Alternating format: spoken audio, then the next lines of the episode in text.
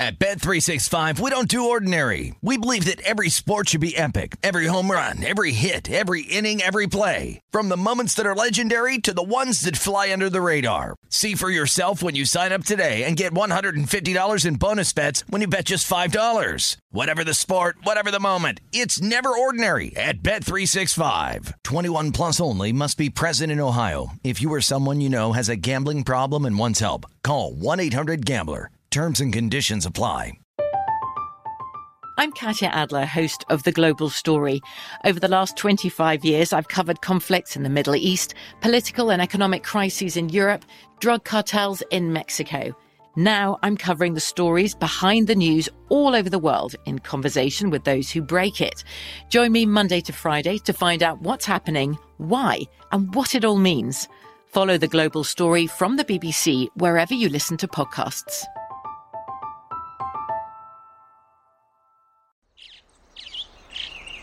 Getting ready to take on spring? Make your first move with the reliable performance and power of STIHL battery tools.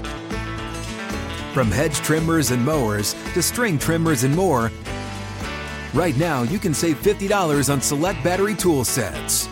Real STIHL. Offer valid on select AK system sets through June 16, 2024. See participating retailer for details. Lucky Land Casino asking people what's the weirdest place you've gotten lucky? Lucky? In line at the deli, I guess? Aha, in my dentist's office. More than once, actually. Do I have to say? Yes, you do. In the car before my kids' PTA meeting. Really? Yes. Excuse me, what's the weirdest place you've gotten lucky? I never win and tell. Well, there you have it. You can get lucky anywhere playing at LuckyLandSlots.com. Play for free right now. Are you feeling lucky? No purchase necessary. Void where prohibited by law. 18 plus. Terms and conditions apply. See website for details. This is the Pittsburgh CityCast with Tim Benz, presented by Bet Rivers. I don't know. I wouldn't. I mean, I was just in rhythm. I just wanted to stay in rhythm, complete passes, move the chains. That was that was really the goal coming in. And kind of just let you know my abilities just just take over for me and play fast. So that was really all I was focused on doing. That's Kenny Pickett after his first Steelers performance, a real good one, and a good one for the other two quarterbacks as well. I am Tim Benz at St. Vincent College in Latrobe in my car as it has started to rain here at St. Vincent College after the Steelers' afternoon practice. They've returned to campus after their first preseason game, a win over the Seattle Seahawks that we'll talk about momentarily here in the Pittsburgh CityCast, brought to you by Bet Rivers. Download the app today or go to betrivers.com. Get ready to kick off fall and football season with Bet Rivers online sportsbook. Join Bet Rivers on Wednesday, August the 17th for Win Total Wednesday. This Wednesday, players who place a wager on any NFL or NCAA football team season win total get a free $10 Bet Rivers bet. Head to betrivers.com or download the Bet Rivers app all season long for the latest odds and unique promotions. Bet Rivers is your go to sportsbook this fall. It's a whole new game. Presented by Rivers Casino Pittsburgh. Must be 21. Gambling problem. Call 1 800 Gambler. We'll get to the story of the Steelers preseason opener in just a few seconds, but first, the story of the first preseason weekend of wagering. How about the points? So much for the theory that we're going to have a whole bunch of unders. That was a theory that I subscribed to, and I got burned on a couple. The one I just could not play, though, was LA versus LA under 30. An NFL game, even a preseason one under 30. Are you kidding me? Uh, at least that one broke through and got to the over, and I was happy about that. It was one of the few that I ended up playing, but as I glanced across the board, had I played a bunch, I would have put a whole lot on a whole lot of unders. Uh, I never would have put money at under 30, though, 29 and a half, in fact. And I believe only four games were in that 30 to 36 point range, where so many of the pregame, preseason over under totals had been for week one. Points were the order of the weekend by all accounts, especially compared to what the lines were and compared to what we usually see early in the preseason. Now I'll be interested to see how that translates to week two of the preseason when more starters on offense come back into play. I bet you see the numbers jump. I know, for instance, like the Steelers Jags game is at 42 and a half. More starters back on defense, too. And I see that sort of simmering the under a little bit, if you will. I think that you saw youth, inexperience, and inability translate across the board in the NFL when it came to defense, keeping the totals in play for the offense to go over the threshold than they usually did. Conversely, I think you saw hope, experimentation, and forecasting and actual goals of practice on the offensive side of the ball in most stadiums. That really resonated with me. I saw offenses with guys trying to execute what the teams were looking to do big picture. I didn't see just get in and out of the stadium. I saw some of that with the down the roster guys on defense across the league in the first week of preseason games. So I think if you look at it a little bit more analytically, it's less surprising why the numbers went up. There just seem to be greater stakes attached to how teams approach the offensive execution in the first week. Maybe because we only see three games on the schedule now, that might have something to do with it. Uh, those agendas led to points, and lots of them. 32 25, the final score along the banks of the Allegheny for the Pittsburgh Steelers and Seattle Seahawks at Acrisure Stadium on the north side. Lock and Geno Smith for Seattle, a combined passer rating of 110. Rudolph Trubisky and Pickett were a combined 124 for the Steelers. What does that tell you? Now, as far as looking ahead to the point total and the line for this week's game between the Jags and Steelers, the Jags, they're a bit of a different story. They only scored 11 and 13 so far, but I still think the 42 and a half is attainable. And I like the Steelers getting two and a half, nearly a field goal in Jacksonville this weekend. Sure, I'll hop all over that one as we look ahead to the second week with the Steelers going on the road. More from that game coming up in a minute. But first, baseball. The Pirates get swept in their series against the Giants. I cleaned up that series. Had the Pirates on the run line yesterday, but I had the Giants and the unders in the first two days, so that all panned out beautifully. Don't overthink it. Play the Red Sox at PNC Park. The Pirates will probably trip you up in one game. Maybe Keller gets a win tomorrow. We'll talk about that series more as it is upon us for Tuesday's Pittsburgh City Cast. Between now and then, though, I do wonder about the Yankees, Red Sox, and the run totals in that series and what that means moving forward for both of those teams. I expect both to bust out a little bit, not just because the Red Sox are playing the Pirates, but because they're due, and I think the Yankees certainly are as well after just 13 runs between those two teams in that weekend affair. Who saw that coming? How did that happen? That's a stumper. Maybe the Yankees get going tonight against Tampa. New York has a 41 and 15 record at home and 72 and 43 overall. Tampa Bay 25 and 31 record on the road. The matchup for tonight is the 11th time these teams squared off. The Yankees actually hold a 7 3 advantage in the season series. Gerrit Cole against Jalen Beeks, who's at least starting for the Rays. I'll take New York, and I'll take the over. It's getting plus money last I checked at plus 105 for 7.5. All right, back to the Steelers and the quarterback situation. It's not like I was sitting there in the press box and hearing boos raining down at Acrisure when Mason Rudolph was introduced as the second quarterback during the Steelers opener uh, against the Seahawks on Saturday night for the preseason. It was more of like a, a grumbling murmur a disgruntled undercurrent, whatever you want to call it. It got louder when Rudolph took his first snap and immediately fumbled thanks to a blindside strip sack from Boye Mafe, as if it was Rudolph's fault or something. Like that guy barreled around Dan Moore Jr., got a piece of Rudolph's throwing arm as he was starting his motion. Rudolph recovered the ball and maintained possession. Moore himself said Rudolph bailed him out. Two plays later, Rudolph hit George Pickens for a touchdown. No one was booing then you know what? I, was definitely cheering because I've got Pickens for Rookie of the Year, and I'm feeling pretty good about that right now. Uh, no one was booing the throw. It was a great throw and a really good catch in the toe tap from Pickens. But I felt like everybody was just cheering the catch because it was Pickens who made it and not because Rudolph threw it. I mean, I get it. Pickens is Pittsburgh's shiny new toy. He's Christmas in August. Meanwhile, everybody seems to want to return Rudolph for store credit, or at least a sixth round draft choice for a team that needs a backup quarterback. The fan base has seen Rudolph before. It has seen him be underwhelming. It's not like the franchise has done anything to dissuade that narrative either. In his first offseason to perhaps graduate from being Ben Roethlisberger's backup, the Steelers decided to fatten up the depth chart by signing Trubisky, drafting two other quarterbacks in Pickett and Chris Oladokun. Then, despite having the best training camp of the three quarterbacks, Rudolph still had to cede second team reps to Pickett at times. Did so again at St. Vincent College today, and that's no surprise after Pickett played the way that he did. with the third team in the game against the Seahawks, going 13 of 15 and leading a game winning drive. You know, it's not like Rudolph has gotten a lot of breaks lately, so maybe we should give him one now, or at least not blame him for failing to have a second set of eyeballs in the back of his helmet when he's getting hit from the blind side. By contrast, Trubisky got a warm reception as he stepped onto the field as the team starter. It got even louder when he capped off that opening scoring drive by tossing a touchdown to Gunnar Olszewski. Wide open, by the way. Then to open the third quarter, Pickett hit Jace Sternberger on a short rollout on his first passing attempt. Like Rudolph and Trubisky, his drive resulted in a touchdown. Jaylen Warren pulled off the preseason version of the Antonio Brown Immaculate Extension. And all you heard were Kenny, Kenny, Kenny, Kenny, Kenny chants raining down from the stands at Acrisure Stadium. And they should, you know, for a first round pick who played his first pro game and did so in the college stadium where he played as a Pitt Panther. I mean, I'm not arguing that anybody should be holding back their enthusiasm for Pickett or Trubisky.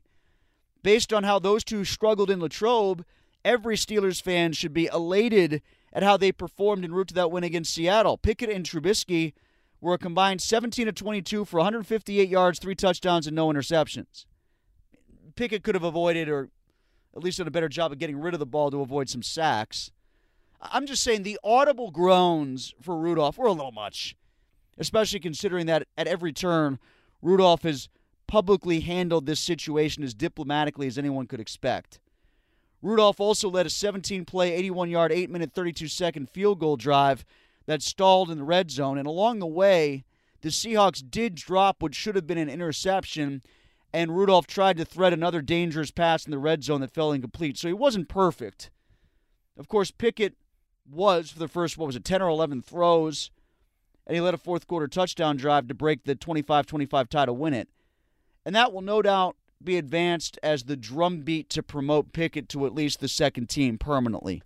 Now, leave it to Rudolph to have a 100 passer rating to open the preseason and have it somehow be the lowest of the three quarterbacks who played Saturday night. Pickett was at 132 and Trubisky was what what uh, 126.8. Maybe it's the Seahawks defense and their coaching staff that should be groaning more than anyone watching Mason Rudolph throw because of what they put out there on tape. But, you know, I thought all three quarterbacks played well. Yes, all three, even Rudolph. Trubisky is the new free agent, Pickett is the new draft choice, but maybe Rudolph is becoming a newer and more improved version of himself. And that's allowed to be applauded as well, or at least not booed. So that was one takeaway that I had from the game itself and the crowd response and kind of just reading the room of Steelers fans at the stadium for the first time in the first chapter of Life Without Ben Roethlisberger. We'll talk about that with Mark Madden next here on the Pittsburgh CityCast. Uh, we'll talk to Mark as well about some struggles with the Pirates. We'll get into the AFC North too, and we'll recap the concerts on the North Shore. Now, Mark and I taped up in advance of Greta Van Fleet and Metallica. I'll say this about the Metallica show Metallica was really good, and Greta Van Fleet played phenomenally. You know, they are gifted performers. I just wanted to see a different performance. And I didn't want to see so much jam band.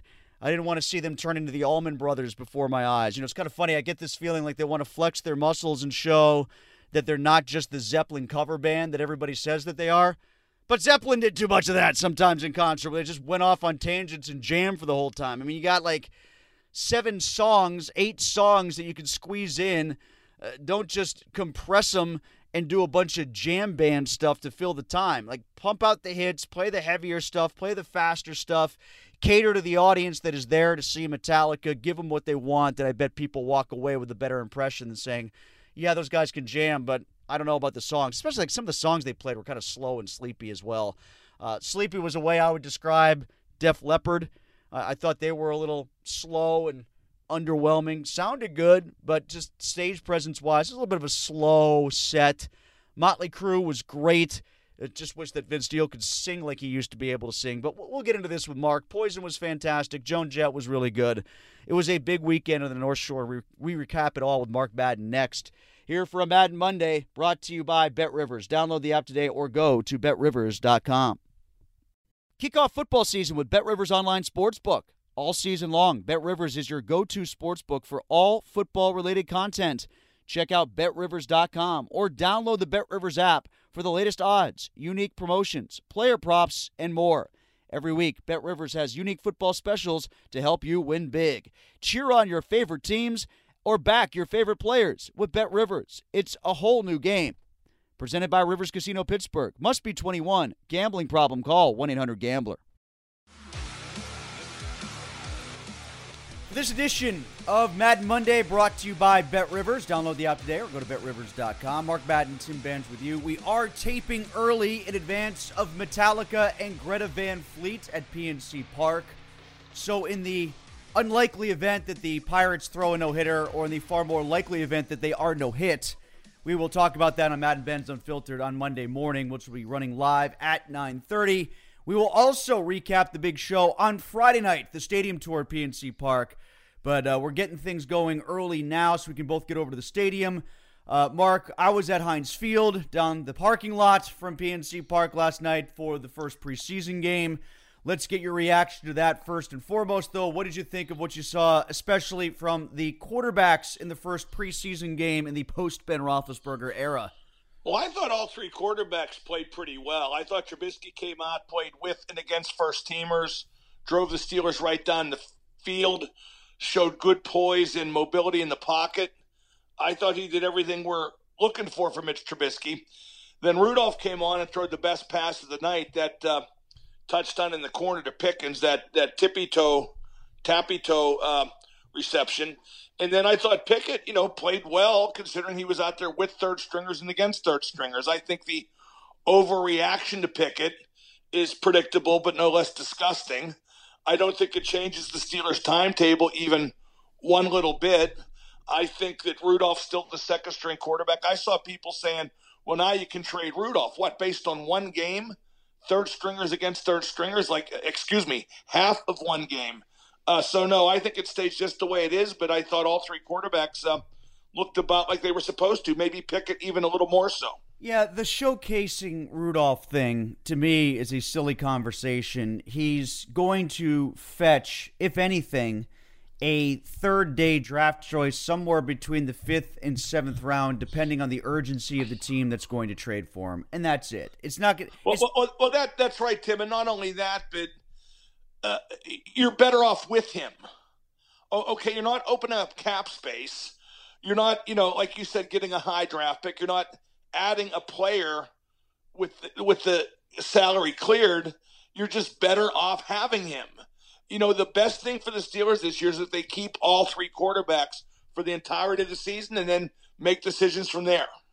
And I know people were frustrated that Pickett didn't get in with the second team last night, but I mean, I thought booing Rudolph when he came on the field was a little bit much. I mean, at least let the guy have a chance to get better. You know what I mean? Oh, boo- booing Rudolph and chanting Kenny Pickett's name, that is just so Pittsburgh. There's no urgency.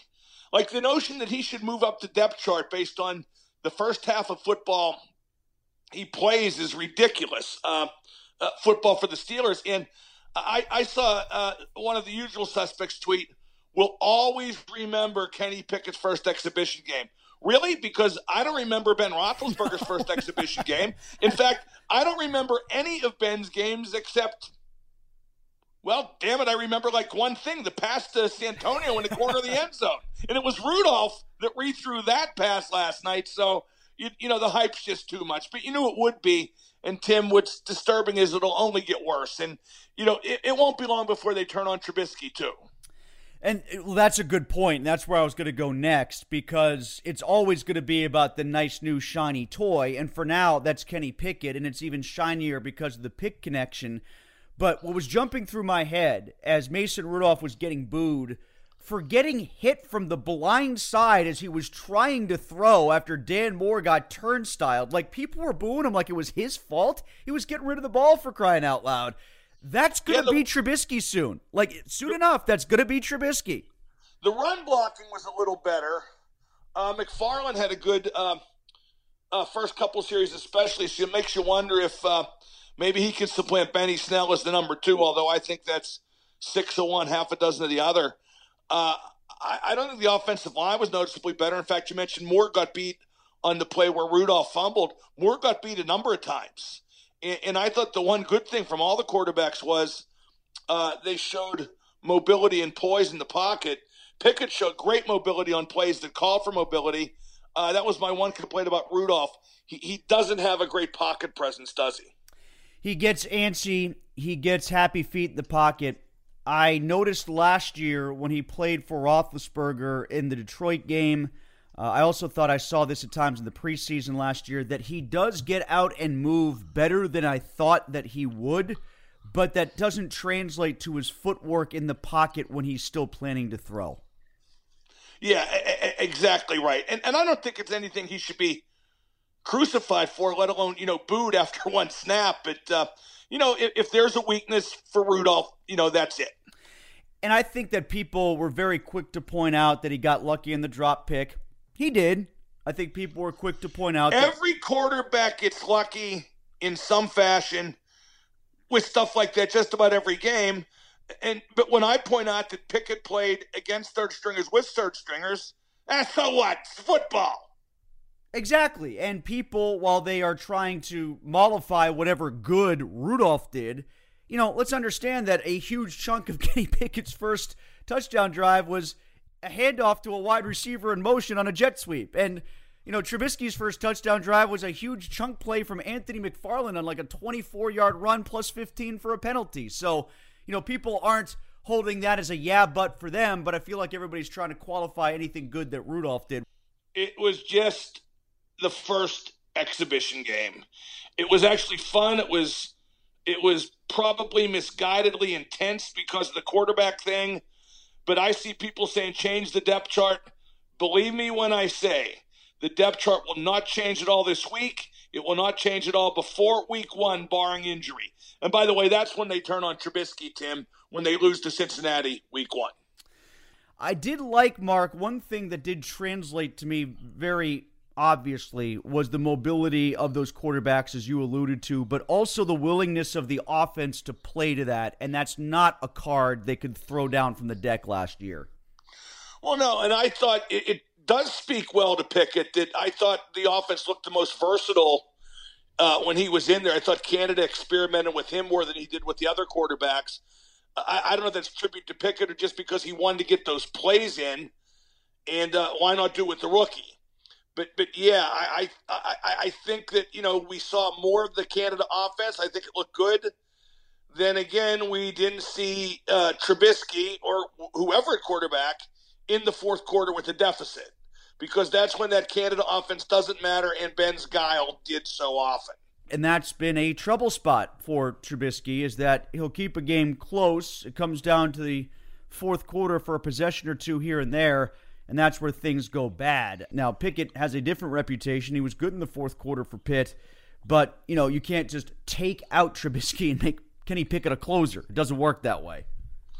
Yeah, it, the quarterback thing is just going to stay as it is, and uh, again, the usual suspects in the media, the Stooges, are embarrassing themselves, and that's what makes me number one, Tim. They're doing that to play up to the mob.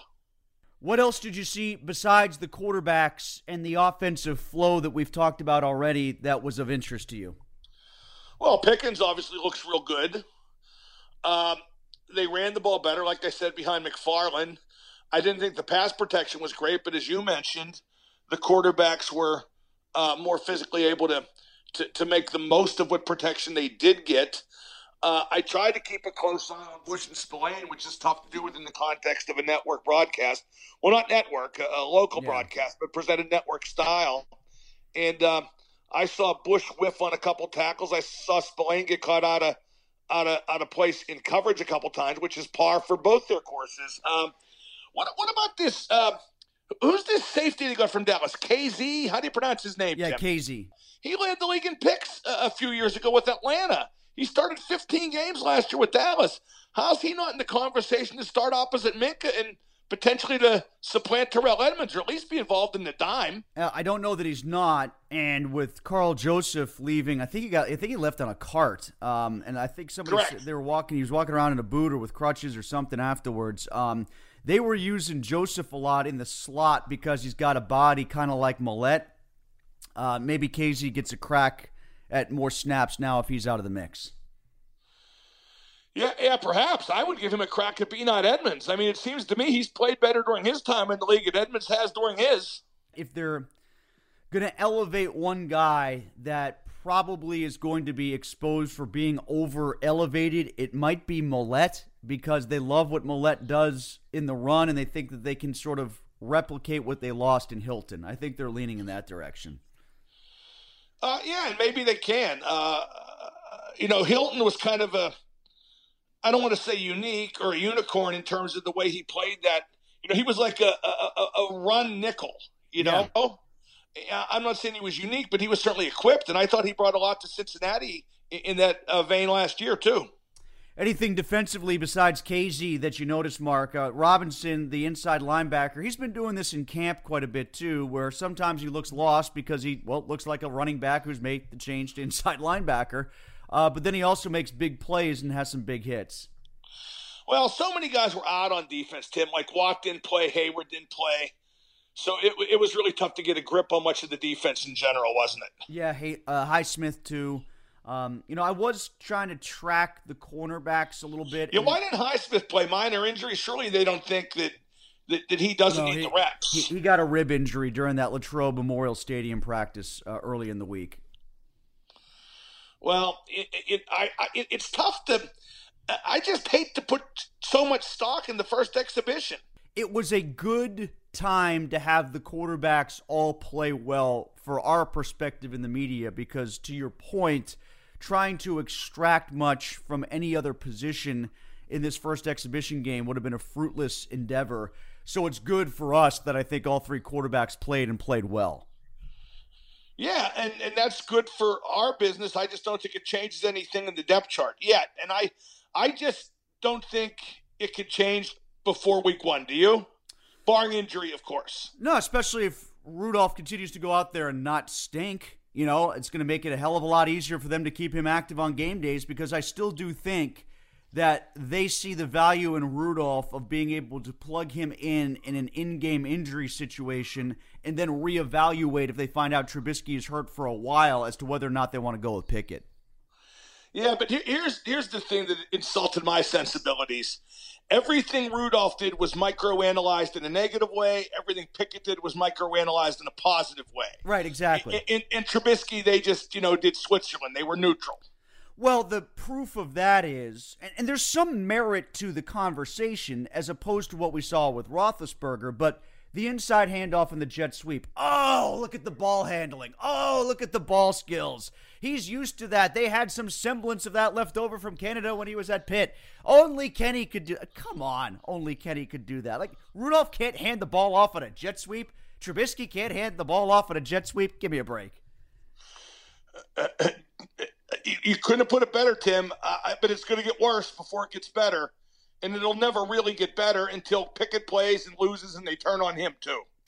Uh, anything from like Jaylen Warren or Connor Heyward that you look at and say? No, I'm not. I, I, there's some guys I know just you know are fringe guys at best. We're not going to have anybody that we don't know about sneak up and contribute mightily. Although I did like that every time Connor Heyward did something, Pompeani and Batch were wetting themselves with glee, as in, "Please like us, Cam. Please like us, Cam." I mean, give me. And then when Missy Matthews interviewed Cam, how about Connor Heyward? Shut the frig up. From what I understand, Mark, the Steelers took over that broadcast as if it wasn't taken over by them when it was actually a KDK broadcast before. So whatever it was like prior to this year, I bet it was on steroids this year. Oh, I had no problem with it. Those local broadcasts are what they are. The TV but, commercials. But there's just funny stuff like like, and this is not pertaining to the broadcast, but you know, you can't cut Derek Watt, you can't cut Connor Heyward because who their brothers are. They're going to make the team, even though they're they're almost the same player and fulfill a lot of the same duties, especially on special teams. I also liked when when Art Rooney was on. Uh, he was talking about all the great Steeler fans in Mexico and I'm thinking, Art, there's marketing, but but and, and then there's stupidity because none of the great Steeler fans in Mexico are watching this broadcast. Mark Madden, you can listen to him Monday through Friday on 1059 The X. He's on three until six. Read him four times a week in Trib Live.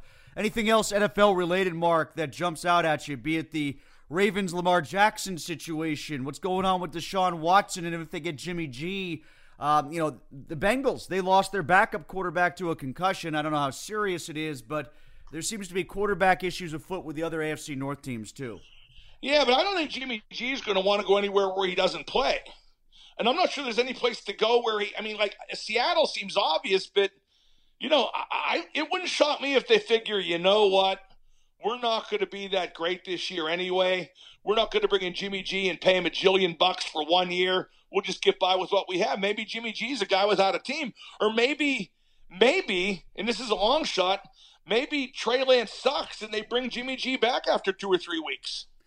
That's something I don't think can be discounted, and I think it's being discounted too quickly because he is a question mark. He's not a known commodity. Garoppolo is. He's there. You're a playoff worthy team. Do you really want to screw with it? It's kind of like a bigger, more souped up version of the Mason Rudolph conversation. Tim, I think it is idiotic that the San Francisco 49ers have a Super Bowl contender and they're making the quarterback switch now you know, Jimmy G's got them to a Super Bowl, to a conference championship. There is no logical reason to make that switch now. There was probably not a logical reason to draft Trey Lance last year. What do you think of Tom Brady just leaving the team for about 10 days? Well, do we know for sure why? I heard it might be like an issue with one of his parents' health or. Well, they are saying that this was planned, that this was talked about when he decided to come back that it was kind of built into the schedule. But his mom has his mom has been sick, right? Doesn't she have some? I I, I don't know. I, like Tom Brady ain't going to forget how to play football in ten days, and it will not detract from his preparation. I have no problem with it all. It, you know what it reminds me of? Kind of. I remember back. I'm not sure how many guys this was done with, but at Manchester United with their young players, they used to like Cristiano Ronaldo, and he was like a teenager playing there. Mm-hmm they would occasionally give him a 10 day vacation in the middle of the season. And I assumed that was so he could nail everything that moves for 10 days and get it out of his system. and now they want him to leave and he won't. what about what about Lemieux? Didn't Lemieux sort of like, at least with practices have have a, an agreement like that or an understanding? No, he, he just didn't practice. he owned the team, so it's a little bit different. No, no, no. This was long before he owned the team. well, he, he, used to sit next to me in the stands at Southpointe when he didn't practice. We would watch practice. Well, me next to him. It's not like he actively sought out my my wit and wisdom. But uh, but yeah, and, and, then I remember when Ziggy Palffy got married in the middle of the right. season, and he left for his honeymoon. And he for, didn't, for he like, didn't come what, back. uh, did he? Did he never come back, or was that a different? I, I, I, might be misremembering that. I don't know if he, let me put it this way. I don't know if he ever came back and scored. He might have came come back and played with the team, but I don't know if he ever scored again. Yeah, so so it's not uh, totally unprecedented, and I think that if any athlete in the history of all sports deserves benefit of the doubt in a situation like this, it's Tom Brady. Should he have gotten a little bit more of a you know investigation or a slap on the wrist from the league? I mean, like I know you tamper with the player, but if the player is tamper, well, not tampering back, but if the player is talking back. reciprocating. Oh no, no, with Miami, you mean? Yeah, yeah. No, no, and here's why. Uh, they they said Miami was guilty of tampering, they punished them for tanking. You're saying that they punished them for tanking by way of punishing them for tampering so as to not bring any ill light towards the outcome of the games, right? They didn't have to they didn't have to say out loud mm-hmm. that they dumped games, correct. I also like the point you made about Bill Russell and his number 6. Yeah, they didn't really retire it. I mean, if guys, if guys can keep wearing it, they didn't really retire it. Same with with Jackie Robinson. Everybody says, well, Mariano Rivera was a, you know, Hall of Fame closer, and Mo Vaughn, who wore it as well for a while, was a big home run hitter. Yeah, and there was a journeyman catcher from the Orioles who wore it for several more years too. You got to tell these guys the number's retired. You can't wear it. If they get mad, well, too bad because they're not Bill Russell. But but obviously LeBron James made a call. Maybe he doesn't want to remarket another jersey. Maybe that waters down the marketing in his eyes. Maybe now he can either retire it voluntarily, you know, cease wearing it and it'll be all about him, or he can keep wearing it as a tribute to Mr. Russell, in which case it's all about LeBron too. All right, Mark, what'd you think of the stadium tour at PNC Park?